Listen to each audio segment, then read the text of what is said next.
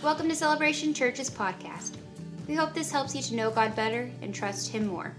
To learn more about Celebration Church, please visit us at celebrationchurchlive.com. Amen.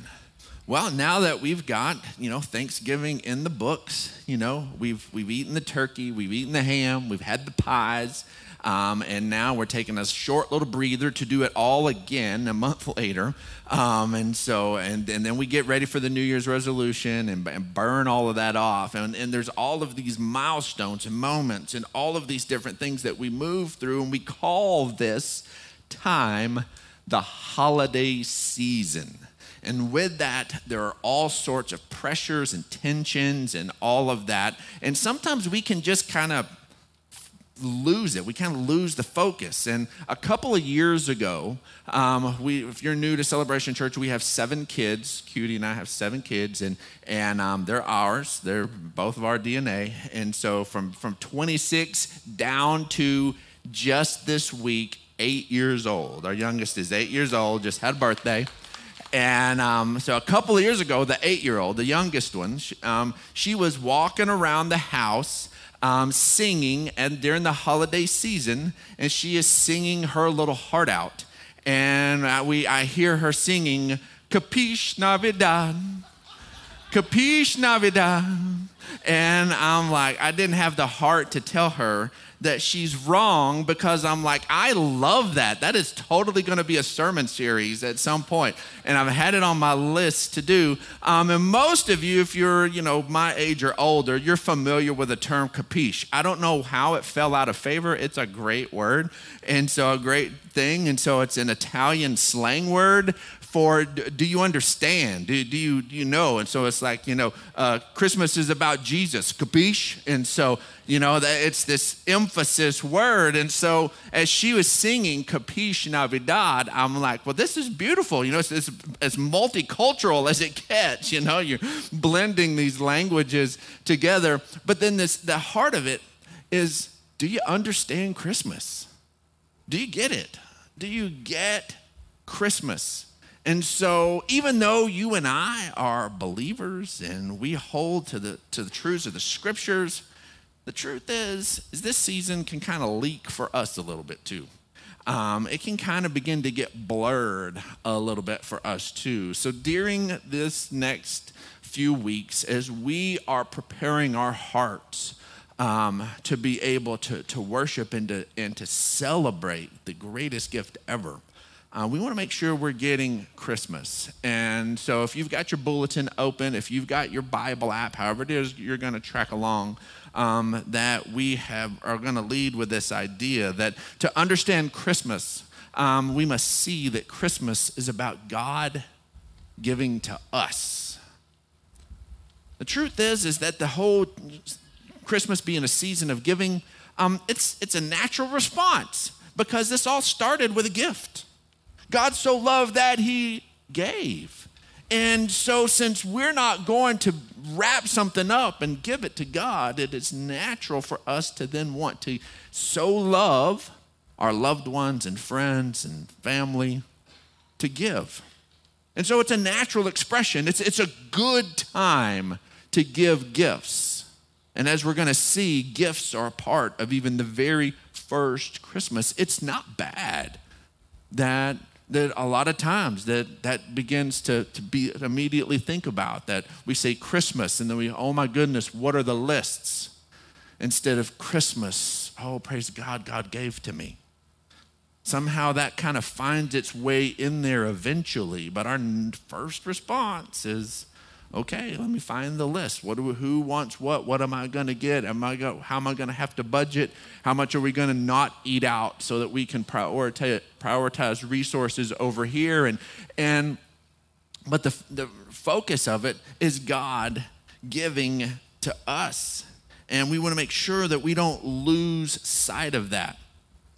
Uh, Paul writes in Second Corinthians chapter 11, says, But I'm afraid that just as Eve was deceived by the serpent's cunning, that your minds may somehow be led astray from your sincere and pure devotion to Christ. I love the way Eugene Peterson put it. He in the message translation, he says, Now I'm afraid that exactly as the snake seduced Eve with his smooth patter, that you are being lured away from the simple purity of your love for Christ. This moment, this season, this holiday is about Jesus and about his love for us and God's expression of his love for us and, and connected in Jesus. In fact, the Christmas holiday, holy day, is about worshiping Jesus. That is what this is about. That's the reason it exists. The very word Christ Mass. It's about a service, a Mass that focuses 100%, as every Mass should, as every service should, wor- about worshiping Jesus, but here this one is specific about reflecting on God giving us his son. That that is just absolutely amazing. And so many times we get used to this idea of you know, a holiday. You know, a holiday is just a day off. A holiday is, you know, is, is in some places a vacation, you know, on holiday and, and being able to go and have a good time. But it's not, it's that's uh, derivative. It goes back to holy day. And we need to remember that Christmas, it's a holy day. It's a time when we when we take in and reflect and and celebrate together the incredible gift that God gave us in Christ. And this holy day, it's about worshiping Jesus. Not just thinking about it, not just having him included in the manger scene along with Elf on the Shelf and everything else. And, and that's, I don't have a problem. You do Elf on the Shelf. And so, but it's about worshiping, it's about worshiping Jesus. Let's look at Matthew chapter 2, verse 2. And this is the Magi, this is the, the wise men. It says, and they asked, Where is the one who's been born the king of the Jews? We saw his star in the east and have come to worship him.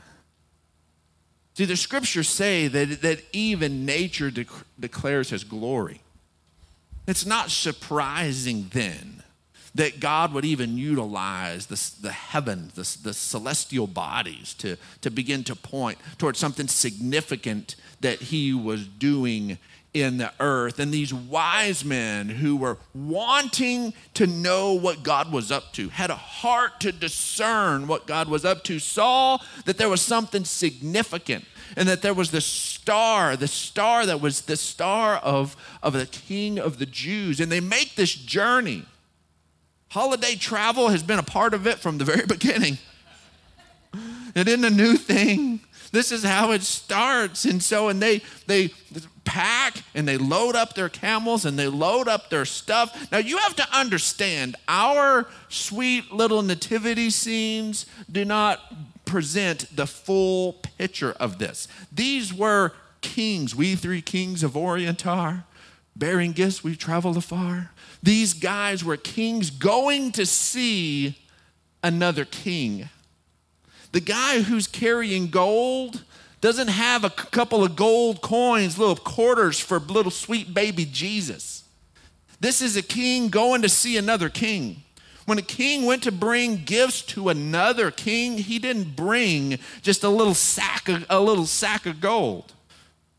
History says that they would bring camel loads of gifts. Camel loads, not a camel, multiple camel of gifts when one king was going to see another king. So the guy who's bringing the gold is not bringing just a couple of little sweet little quarters for sweet little baby Jesus. No, they're bringing camel loads of gold, camel loads of, of incense, camel loads of this costly myrrh and they're bringing these things. This is not a small little, oh, guess what? We saw this. Let's make a little run over here and check out what's happening with this King of the Jews thing. No, this was a costly, big endeavor for them to go because they, and so, and they had come with this in mind. We've come to worship him. Not to check it out, not to see what the, what the little glowing in the sky is about, not to, to go and find out what's happening here. No, we've come to worship him. They had it in their heart. They were purposed. This is why we've showed up to worship him. Yes, it's going to be things that are not necessarily going to be easy. Yes, it's going to maybe require some extra effort. Yes, it may require some extra planning. It may even require some long distance travel, but that doesn't take away from a heart of worship. In fact, if it's done with the purpose to worship, it can actually accentuate it. A lot of this busyness doesn't have to take away from it. Their planning, their prep, all of their extra loads, the extra camels, whoever else they had to take with them on their entourage to care for these animals, feed them, and make the journey, it did not take away from their worship, it accentuated their worship. If we'll just turn our hearts towards worshiping Jesus, every aspect of it can be an act of worship. Standing in line at Target can be an act of worship going and gathering and cooking the meals and all of those different things can be an act of worship. All of the prep, all of it, if the intent is for it to be a moment of worship. Matthew 2:11 says on coming to the house they saw the child with his mother Mary and they bowed down and worshiped him. They followed through with it.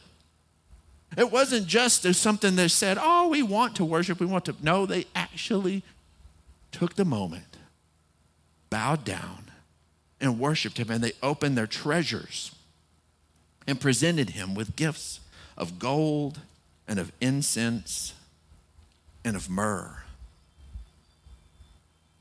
Then we see in Luke chapter 2, verse 12 that these kings came to worship. But then there were some guys working the night shift, working the hard hours, in the middle of the night, taking care of the flocks, because somebody had to do it. There were predators out there who would decimate the flocks. There were potential thieves and bandits who would come to steal the flocks. Somebody had to stay in the field with the flocks. Somebody had to be there with the flocks. And so here are the guys who are on the night shift, who are working the hours that not everybody wants to work. And so the news did come to the, those who were in positions of power and riches and authority if their hearts were open to it and they were looking for it. The wise men saw it. And there's part of it. But it wasn't just for them, it was for the regular, blue collar, working in the field, night shift guys too. And here we see in Luke chapter 2, verse 12, that the angels of heaven, heaven opens up, and the angels could not wait to say something. And they're, they're singing and they say this and say, It'll, This will be a sign for you. And you will find a baby wrapped in swaddling cloths and lying in a manger. Now, they said this is a sign, you know, and we're kind of used to this, okay? In, in fact, you know, over the last couple of, over the last decade or so, swaddling of a baby and wrapping them up nice and tight is, is the thing. And so when our first kids were born, you just kind of stuck them in the crib and threw a blanket on them, and that was good you know? And so that's how we did with Keenan. But by the time Pressy comes along, no, you have to swaddle them and give them in their little wraps and all of that. And so that it just doesn't sound like this something's any kind of strange or weird. It's, of course, that's what you've got. You've got these strips of, of cloth and, and you, you wrap this baby up, baby up and they're, it's lying, it's lying in a manger. Well, for us, we're so used to the Christmas stuff. A manger is just like a holiday crib. You know, it's just got its own little things. But it's it's a feed trough. It's a feed trough. It's like saying you're going to find this baby wrapped up in this special wrapping of clothing, and, and they're in a dog bowl. That's, that'd be the same equivalent for us to be jar our minds and hear what they've had, what they're being told. Yeah, that's going to be a sign. What kind of mom's going to stick her kid in a dog bowl?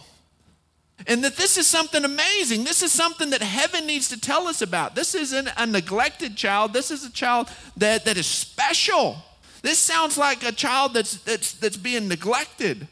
Said so that's the sign is you're going to see that. They're like, well, what? Okay, if we see that, we've obviously found the right child. If we find a child in a feed trough wrapped in these swaddling cloths. Now, all of our English translations come back to that swaddling cloths, but you look into the history of this, it was actually the same type of cloth that was that that dead bodies were wrapped in. There was so here is this newborn baby alive and well and wrapped in burial clothes and laying in a feed trough. Like you find that baby and you found the one we're talking about. And so, sure enough, the, the, the heavens close up, and, and the shepherd's like, let's go find out. Let's go see what's going on. And they leave what they're supposed to be guarding and they run into to Bethlehem. And sure enough, they poke their head into the different places that maybe have a feed trough. And sure enough, there's one with a new mom and a guy they assume's the dad and a baby wrapped in these special cloths and lying, lying in a feed trough. And verse 20 says, And the shepherds returned, glorifying and praising God for all the things that they had heard and that they had seen, and which they had just, that were just as they had been told. See, here was Jesus, the, the bread of life. There in Bethlehem, which translated the house of bread. This is the birthplace of David, his family. And Jesus would at one point tell a story uh, to communicate exactly how big the Father's love is. And he'd tell a story about a son who everybody hearing the story is saying, This is a punk of a son. Who basically says, Dad, I can't wait for you to die you're too healthy. You're living too long. I want my inheritance. Just give it to me now. So he takes his inheritance, and the good dad gives it to him. And then, pretty quick, he can't stand having all those resources and still being under the, the thumb of his father. And he leaves and he goes and he blows it. Blows all his inheritance. And then he's flat broke, and a famine comes in. And the guy takes a job slopping hogs which for a Jewish boy was that Jesus painted the worst possible scenario of somebody that, for a Jew to be able to be doing, is having to care for and keep alive hogs. And he's taking these seed pods and he says he's, he's, he's dumping them out for these pigs to eat. And in that moment, when he looks at those seed pods, and his stomach is so empty, he wishes he could eat what the pigs were eating. As he's dumping feed into some sort of feed trough and wishes he could have that, that's when he comes to his senses and says, You know what? My dad's good to his servants. I'll just go ask for a job. And Jesus uses that moment to communicate how good and loving the Heavenly Father is. And there, that story is echoing his very beginnings. That you and I, for us to understand, we were going to have to receive what was presented in a feed trough. We were going to have to receive something that the, what the builders rejected, what the rest of, of society had rejected, what was then placed in this feed trough. You and I were going to have to go, that's the bread of life I want it was mirrored in this. It's the, the whole thing is being spoken of from Jesus' birth. Every nuance, everything. I love God as a storyteller. And He's got all these Easter eggs and He's got all these things, and there's so much richness and fullness. And that's why the, the Bible never gets boring to me. And we, we see this all the way through here. But if we, if we don't watch it, that we'll let the chaos of the season It'll come in and it will it'll try to contend. It'll try to contend for our worship. See, at this time of the, of the year, there's, there are demands that, are being put on our time, on our money, on our attention. And we need to make sure that we keep all of those involved because there are demands on our time, our money, and our attention.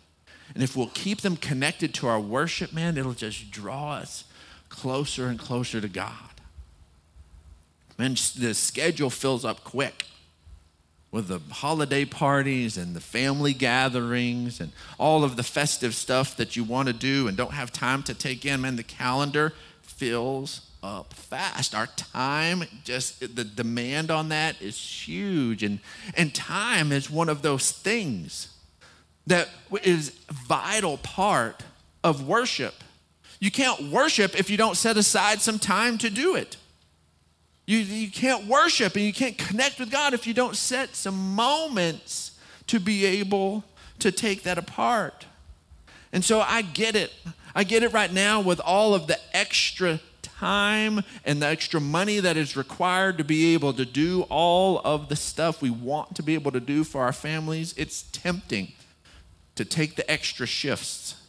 It's tempting to, to be actually be absent a little extra at this time of the year so that we can provide. But guess what, folks? You know what we can't get more of? It's time. We can get more money. We can do that. But we can't get more time. What if we kind of slowed things down a little bit? I think there's a desire for it in our culture. I thought it was pretty cool this year that a bunch of the major retailers said, you know what? We're taking all of Thanksgiving off. We're not starting all of a sudden Black Friday at 3 p.m. on Thursday. Eat your turkey, choke it down, and walk out in the middle of the football game to start go to, to start go shopping. This year it actually was just quiet. I had to get up, and there was a couple of things I wanted to take advantage of, and and uh, uh, one of the local big box retailers did not open till 7 a.m. That was a reasonable time, you know, to open. So you didn't have to be up at four o'clock in the morning or five o'clock. They actually let let their employees sleep in to some degree and be able to go in. And I was there. Uh, the rest of my family was sound asleep, but I was there to be able to get what I needed at at, at 7:10 and it was just like a normal shopping day. There was no craziness. There was nobody getting fights. I'm like, is this a real Black Friday? If you don't have to walk around with your pepper spray out, it's not real Black Friday. I'm like, man, this is this is just like a normal shopping day. I went and got what I needed. There were people at the cash registers. Real people. It wasn't just that little self-checkout thing. I was like, oh my goodness, this is Christmas right here. There's like all the registers open, all of them. I thought most of them were broke. I thought they were just cardboard boxes to make us think that there was extra registers. They just put like stickers and stuff. No, they were open and they like took your money and everything. And the people were smiling. It was absolutely amazing. And I was like, oh, maybe, maybe everybody's ready to kind of put this in low gear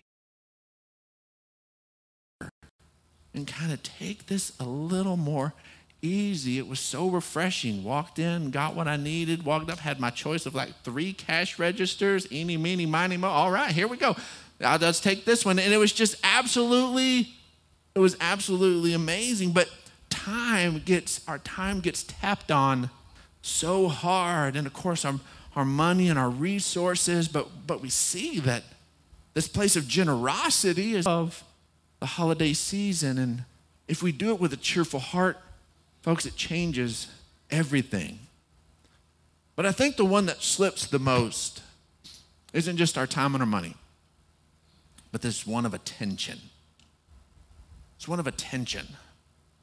That a lot of times we have a hard time just being present in the moment and um, even just what we just the, the songs we just sang um, i have to worship a little different than the rest of you you can't all do it this way or it'll be chaos okay um, but i um, don't sing the words on the screen most of the time. I'm singing stuff that goes along with the words on the screen. Um, but here's what I have found I've got responsibilities in this space, and I know these words. I know the songs, I love them, and I know them. And here's what I've caught myself doing lots of times. As I'm sitting there and I'm worshiping and my hands are out and the right words are coming out of my mouth and it's on autopilot and my brain is going, What's happening in kids' church? What's this happening? What's going on over here? What's going over here? It looks like Pastor Brandon's worshiping. Pastor Brandon ain't worshiping. It's been hijacked by my responsibilities and different things. So years and years ago, I was like, I can't do that. How am I supposed to lead people to be able to do it whenever I'm I'm not even worshiping? How am I supposed to lead people to worship and I'm not even worshiping? So I'm like, you know what? I'm gonna engage my mind. I'm gonna engage my attention and I make my own words up. And so I do that so that I am actively a part and singing things that work with it and do that so that I am fully engaged. Because if I sit there and go into the words I already know, my mental attention drifts. And now I look the part, but I'm not the part. And I don't want that. And you and I can do that. We know how to do Christmas. We've done this a lot of times. We know how to do Christmas, and, and we can begin to get into the motions and begin to do the things and not give our real attention to the incredible fact that God loved you so much that He sent Jesus. He could not stand the thought of eternity without you. So he did everything he did but make up your decision for you. He did everything but choose on your behalf and created a way where there was no way for you to be able to receive the reconciliation that he has provided. And that is what this space in this season is about. Matthew 4 9 and 10, we see that it's always been about this place of attacking our worship. Matthew 4 9, this is Jesus being tempted by the enemy and says, All this I will give to you, he said, if you will bow down and worship me.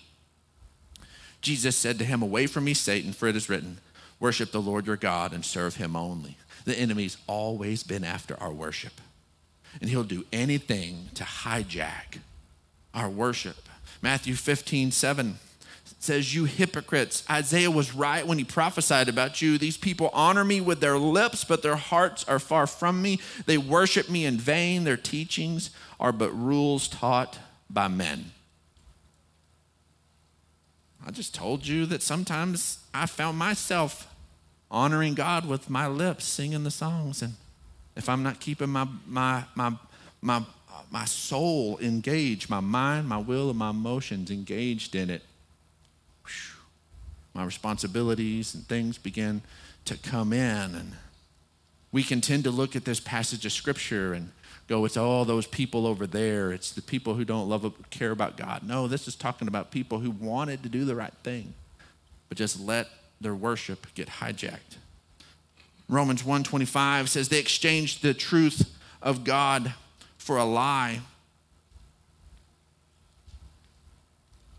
lost my place. They exchanged the truth of God for a lie and worshiped and served created things rather than the Creator who's forever praised. Amen. This exchange of the truth of God for a lie doesn't stop worship. We're wired for worship. The problem is, is we'll begin to worship something that isn't worthy of our worship. And then that begins to, honestly, it begins to tear us down. If we begin to give our worship to something that's not worthy of it, it begins to devalue us. So, folks, worship is a response to God drawing near to us.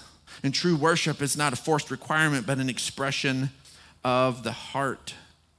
Matthew 1 23 says, The virgin will conceive and give birth to a son, and they will call him Emmanuel, which means God with us. We celebrate the fact that God didn't stay away. He came near. He wants to be close to us. Ephesians 2:13 says, "But now in Christ Jesus, you who were once far away have been brought near through the blood of Christ." God came near and then brought us near. It wasn't just that that he just said, "Okay, I've come near, now your turn." No, he came near and then brought us near in the blood of Christ. The question is, are we going to receive it? Are we going to say, Yes, I believe that you have accomplished it all? Not just you've done your part, now I have to do mine. No, you did all the work. You've completed it. You have accomplished it in Christ. And now I just have to believe it and receive what you have done. Hebrews 10 22 says, So let us come near to God with an honest and true heart let us come near with a faith that is sure and strong. Our hearts have been sprinkled, our minds have been cleansed from a sense of guilt, our bodies have been washed with pure water. He has done it. Now we've cleansed ourselves, He's done it. And our coming near is just turning our hearts towards Him. Folks, our bottom line today is this is to get Christmas. You have to know what you got at Christmas.